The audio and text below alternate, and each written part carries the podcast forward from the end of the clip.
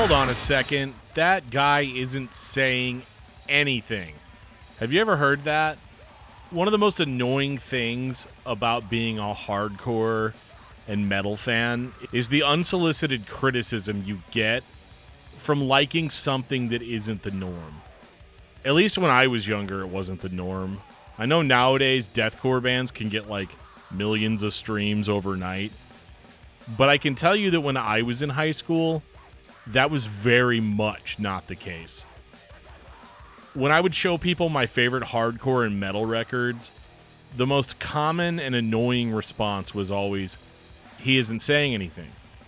And I totally get it. It all started for me with bands like Korn, you know, from last week's episode. Then that led to bands like Slipknot, and then I got really into Zao, and so on and so forth. Until I was listening to shit that sounds like this.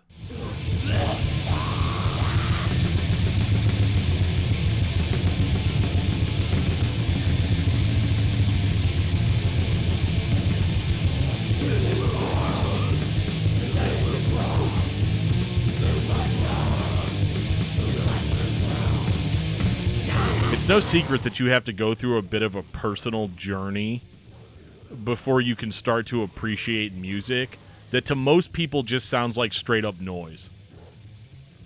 And I've spent a good portion of my adult life defending that type of music to people and trying to show them what they need to be listening for or to give them the context that they need to appreciate it. And as long as somebody was actually willing to listen, I could explain most of the common complaints and give a thorough and thoughtful explanation of a song or an album's meaning. I can do this with just about every album in my collection, except for one Jane Doe by Converge.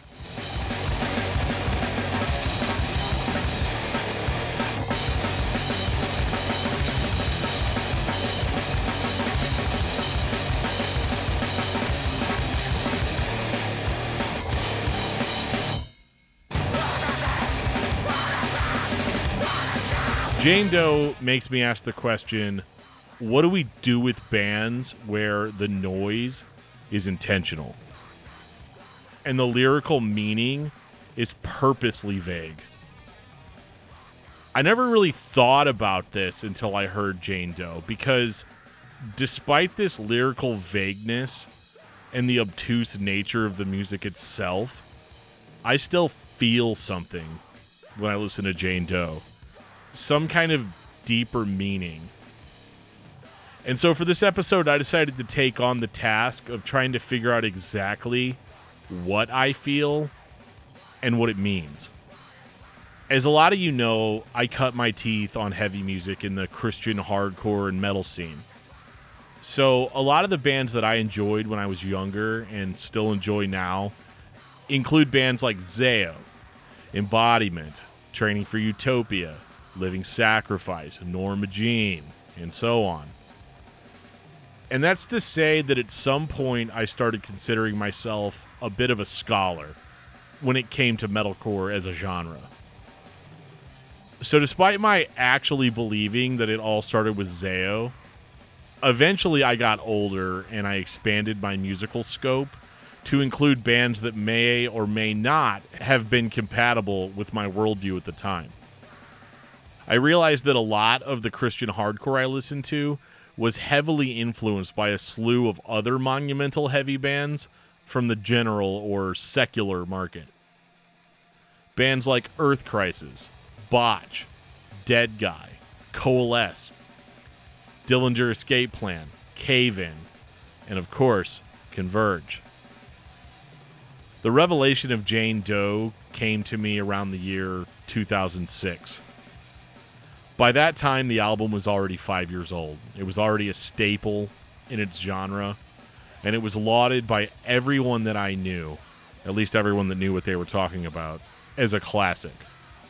My skeptical nature will typically cause me to look at any album described as a classic with the most critical of eyes. However, after listening to it for the first time on the way home from Slacker CDs and Games in 2006, I was speechless by the time I got home. So speechless, in fact, that I immediately took the CD out of my car and ran into the house. But instead of picking up where I'd left off on track seven, Bitter and Then Some, I felt the need to just start the whole thing over from the beginning when I got inside. So I laid back on my bed with my Sony Discman and matching Sony ear clip style headphones and listened to Jane Doe again from the start. And from the first time and the inevitable second and third and fourth times I listened to the album in its entirety, I knew that there was nothing that I could criticize. This album was as advertised a classic. And it's been a staple in my listening rotation for the past 16 years.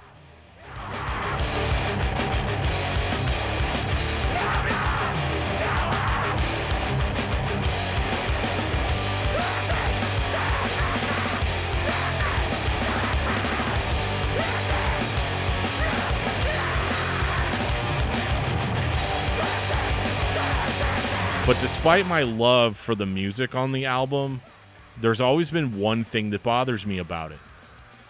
I don't actually know what it means.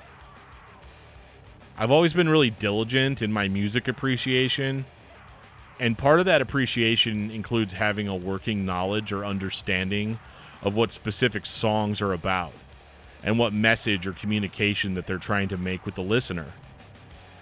I think this is a holdover from my Christian metal days when I may have been required to defend a song title or some album artwork or an entire band to a concerned adult or pastor who was, you know, afraid of my well-being.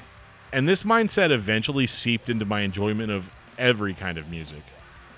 And I think it's natural to want to know everything about something that you have a passion for. But anybody who has experienced Jane Doe by Converge knows that this level of understanding is somewhat elusive. The reason is because the lyrics that are printed in the more artwork focused liner notes of the album are just snippets of what the actual lyrics of the songs are.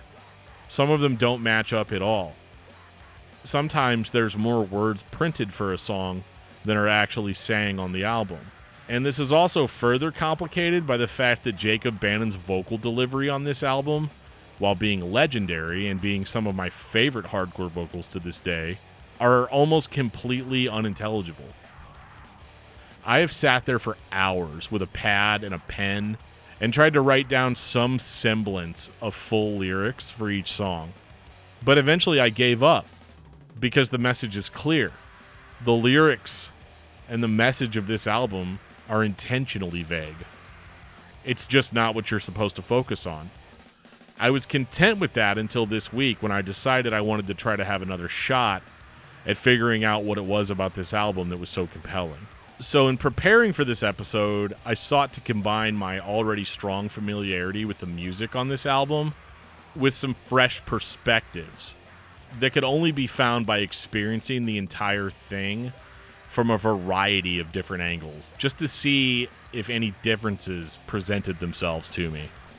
So, first, I listened to the album on Spotify on my bright yellow DeWalt Bluetooth speaker, which was included in my DeWalt Deluxe Toolkit that I bought in 2018, that I then had to repurchase in 2019 because I left my original DeWalt power tool set in my work truck with the door unlocked, and some poser stole it.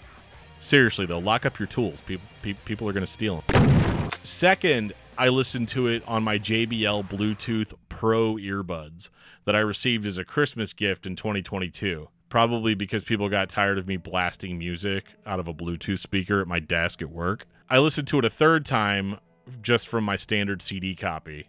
The one that comes with a cardboard sleeve on the outside on my Sony CDP CE345 multi compact disc player, which was running through my Sony STR DE135 stereo receiver, which was then running to my Stereo Infinity speakers. I then listened to it again on CD in my dad's car that I unfortunately have to borrow for the next few weeks until I can get a new car.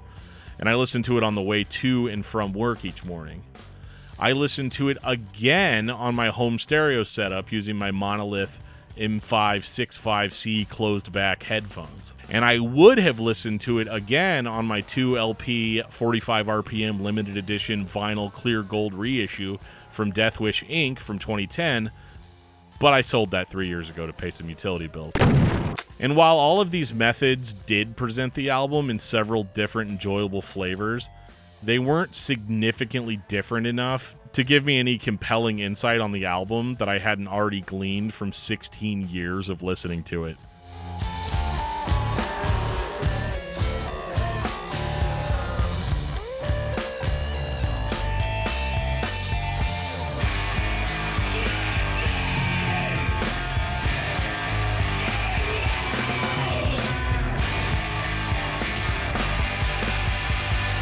However, it was during this process that I unintentionally stumbled onto another variable that I had not considered.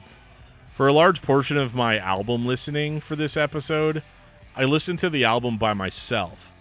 By this stage of my life, I found that it's not really worth showing an album like Jane Doe to, for instance, a coworker. Although I have been known to play it when I'm in a situation where I'm in full control of the radio and just happen to be in the same car as my boss. But this week, in the spirit of this episode, I decided to listen to the album alone first and then out loud and intentionally within earshot of my coworkers just to see how they would react to it. And I was delighted by doing this because seeing somebody else squirm to hard to digest music is about 90% of the reason I do what I do. However, what I noticed was that my anticipation of what their reactions were actually shifted my perception of the music in a really profound way. It's like I was experiencing the album differently than I would have if I was listening to it alone. And I was excited by the prospect of sharing the album with another person. And whether their reaction was good or bad was irrelevant to me. It was just this like elated feeling of knowing that somebody else was hearing what I was hearing. But then that led me to be even more curious about how differently we were both hearing the same audio. So, of course, I had to know what they thought about it. And my coworkers had a variety of opinions, ranging from, dude, that's some heavy stuff, to, man, that is total chaos, to, this is upsetting, to, this is terrible. And the most popular comment of, turn that shit off, I'm trying to do my work. I shrugged most of these off, but the most important thing was that they felt something from listening to Jane Doe. And I realized that that feeling wasn't coming from just my excitement, it was coming from the album itself. Jane Doe sounds the way that it does because it wants you to share the experience with other people. Despite its rough exterior, Jane Doe churns and bubbles in such a way that anybody who approaches it is going to be drawn to pay attention to it. Because despite the intentional vagueness on display on this album, it's still trying to communicate something to everyone who hears it. I just couldn't put my finger on exactly what it was. I didn't have a cheat sheet in the form of lyrics or a fine tuned enough ear to translate Jake Bannon's blood curdling screams into reliable words and phrases. Since sharing the experience was the most lucrative lead I had so far, I decided to test this theory in a more controlled environment. So I picked up the phone and I texted my wife and asked her if she would be willing to watch a concert with me when I got home from work that night. And I stated explicitly that it was very important research for the podcast. And she agreed on the condition that we immediately switch to a sitcom of her choosing upon the conclusion of the concert. So, for the occasion, I chose to pull up Converge's Jane live performance of Jane Doe in its entirety that they performed at Roadburn Festival in the Netherlands in 2016. The whole thing's on YouTube. You should watch it. And then for the rest of my workday, I listened to Jane Doe again in its entirety. And then I listened to the audio version of Jane live just to make sure that the live performance captured the same level of intensity and the overall vibe as the original recording. And since I was at work, I couldn't watch the video, but I found the audio recording portion to be satisfactory in delivering an authentic Jane Doe experience.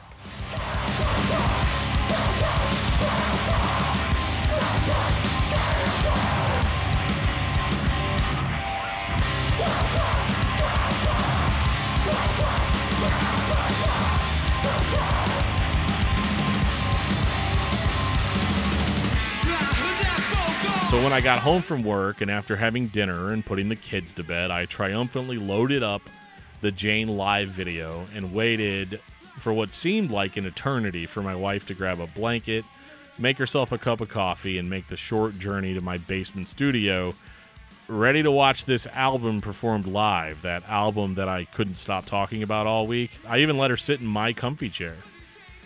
We watched the band rip through Concubine and Fault and Fracture with every ounce of intensity that was present on the original recording, which is a pretty admirable feat for 15 years later.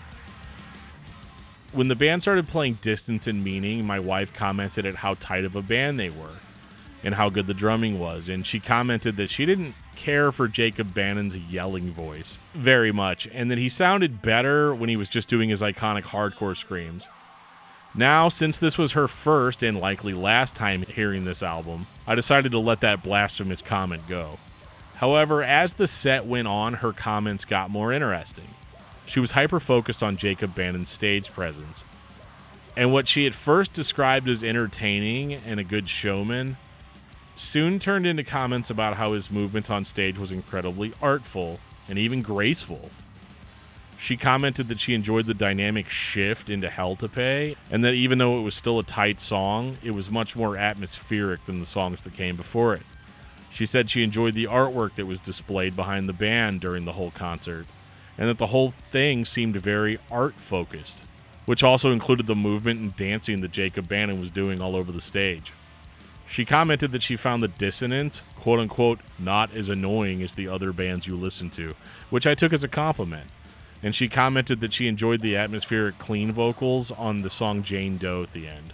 And overall, her thoughts were that it was very artful and very well done, and it was enjoyable to watch. And although some of her overall positivity may have been influenced directly by the promise of watching something she actually wanted to watch in a few minutes, I'm going to go ahead and just make up a number right now and say that only influenced what she said by about 15% because she enjoyed it enough to sit there and talk with me about it for at least 10 minutes after it was over. And this was all the confirmation that I needed to prove my hunch that Jane Doe desires to be shared with other people to really solidify the experience.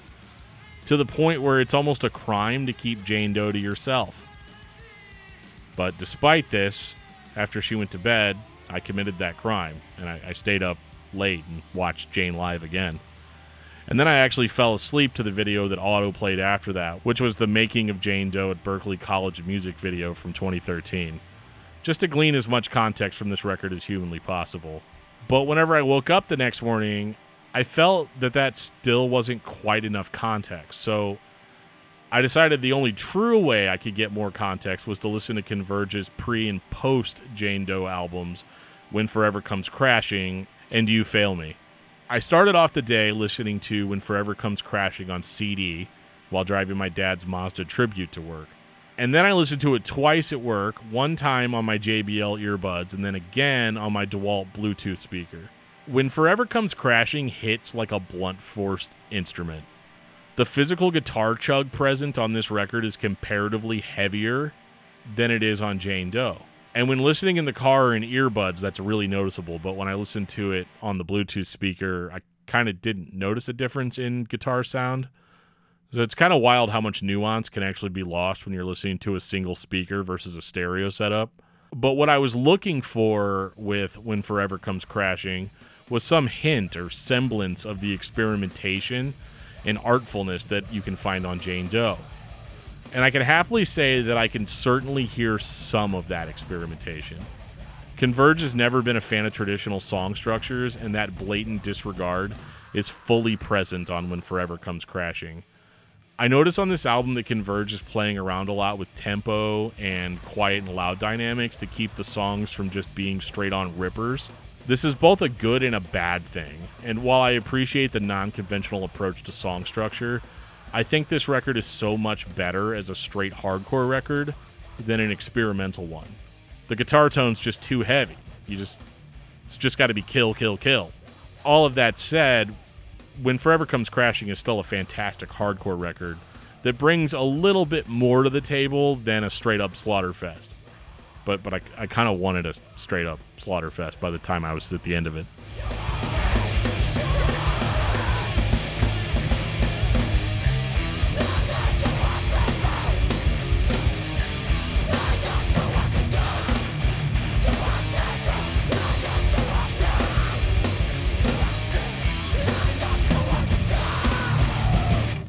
After I was done slurping down all that When Forever Comes Crashing had to offer, I pulled up the original version of You Fail Me, not the Redux. Not that there's anything wrong with the Redux. So, you know, before you start typing up that email, just calm down and hear me out. I, I know that the Redux sounds better. It has, it has a better mix. You can can read about it. It's it, it sounds better. But I just wanted to experience You Fail Me as somebody would have after buying it as a new release after having already been a fan of Jane Doe. And You Fail Me is incredible in its own right. It's a much more directly emotional album than When Forever Comes Crashing and even Jane Doe. It's got a lot more of a blunt bottom end, too. It is kind of funny because I feel like the album that came before Jane Doe is heavier than Jane Doe, and the album that came after Jane Doe is heavier than Jane Doe. And I found it interesting that when Forever Comes Crashing makes me want to mosh in righteous anger, while You Fail Me makes me want to mosh while I reflect on all of my past mistakes. And while the structure of each song is less experimental overall, for Converge at least, the dynamic shifts here take on a far more emotional tone than they did on the last two albums. I really liked You Fail Me. I liked it so much that I kind of wondered if I should have been doing this episode on that album.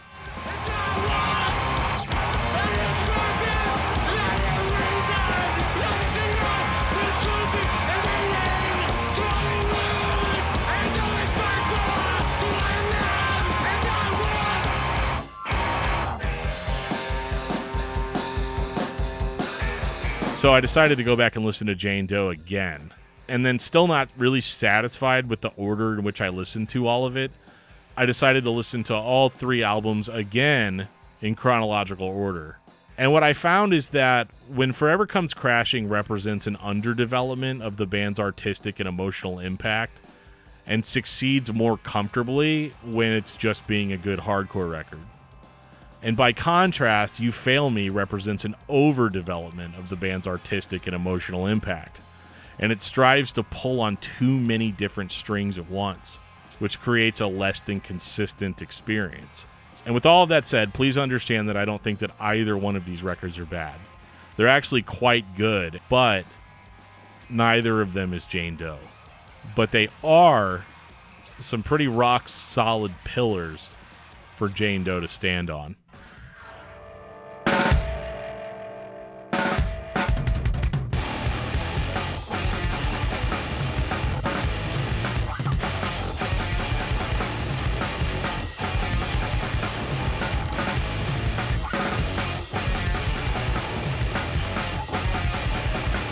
For those of you who are listening who just clicked on this podcast to hear a journalistic review of the album, here it is. Jane Doe balances artfulness, energy, and aggression evenly between those two pillars. Concubine and Fault and Fracture establish the ground rules of extremity that you can expect to hear on this album. Distance and Meaning combines that aggressive and playful hardcore with a sense of melody that is still deeply intense and dissonance. And this creates something of a mostly bitter musical smoothie that has an occasional hint of a sweet treat every now and again. Once the album establishes that melody is possible, we ease into the more subdued Hell to Pay, which starts off mostly friendly but has a hint of building discontent that subtly shifts into a deafening rage that eventually sets us back to our starting sonic location with Homewrecker. The Broken Vow starts off mostly the same, but then adds a layer of atmospheric sadness in the form of these ethereal clean vocals before breaking back into such a profound aggression that that energy boils right over into the minute and a half long bitter and then some. Heaven in Her Arms continues the speedy assault for approximately 2 minutes and 38 seconds, before it forces an abrupt tempo shift on us that continues to slow the train down to prepare us for the launch into Phoenix in Flight. And that song starts off mostly forlorn, but with this tiny glimmer of hopefulness that naturally builds to a positive and triumphant conclusion. And it truly does simulate the feeling of an actual flight in open sky. Only Converge can make dissonant metalcore sound triumphant. But that triumph is pretty short lived because we are very quickly brought crashing down into the earth with the frantic and violent Phoenix in flames. We don't get much time to dust ourselves off either before Thaw forces us to start running back into the chaotic fray. And this is the last truly devastating moment on the album. The 11 minute, 33 second title track, Jane Doe, ends the album using churning, dissonant riffs with a hint of melody and some atmospheric clean vocals and these tastefully done tempo shifts that slowly build in intensity and actually starts transitioning into a very epic album closer. And it's bar none my favorite album closer in my entire CD collection.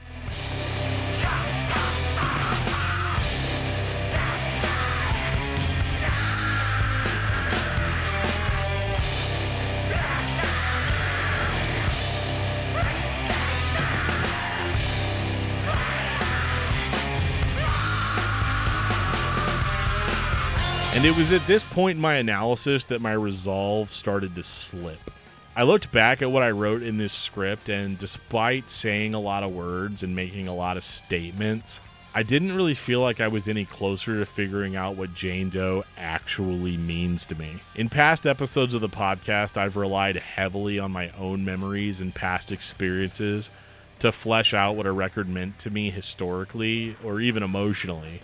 And as I've stated plenty of times in this episode already, I definitely feel something when I listen to Jane Doe, but I don't have a huge story or a period in my life to connect with it. But once I got onto that train of thought, I realized that the reason I haven't connected Jane Doe with any specific period of my life is that I have literally been listening to it regularly since I first bought it 16 years ago.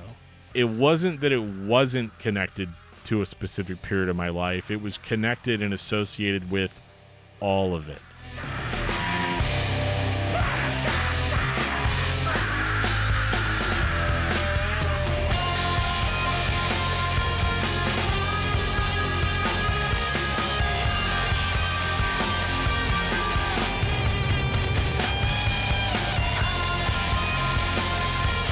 This record has always been available to me as an emotional support, as a musical support.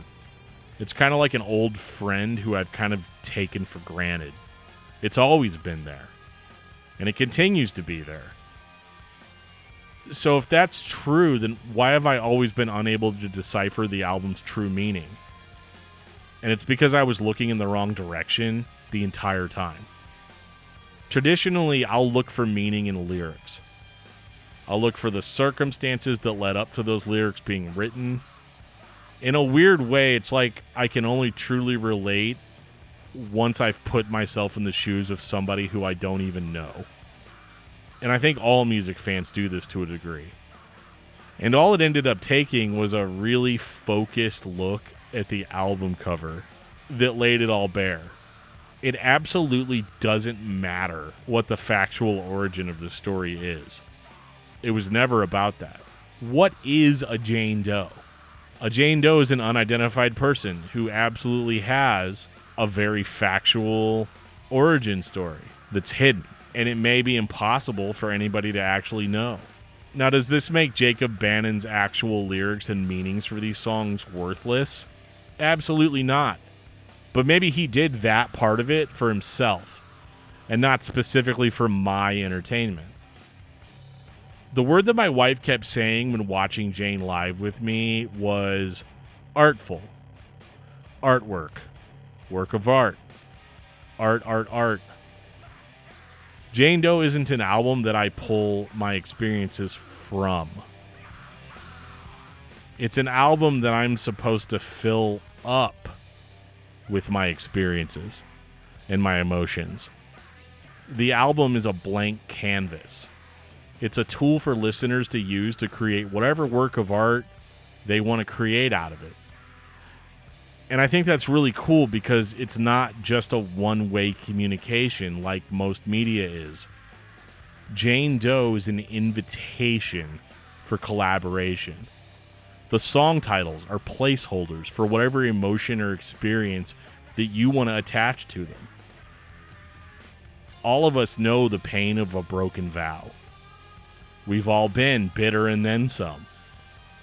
We've all experienced fault and fracture. We've all been a phoenix in flight and a phoenix in flames.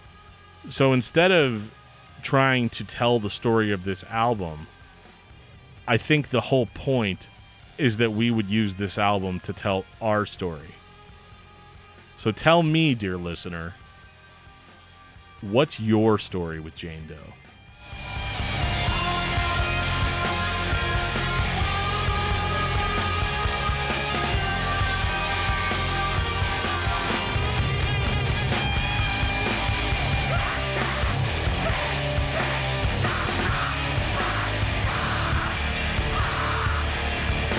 Thank you guys so much for listening to this episode of DFT's Dungeon.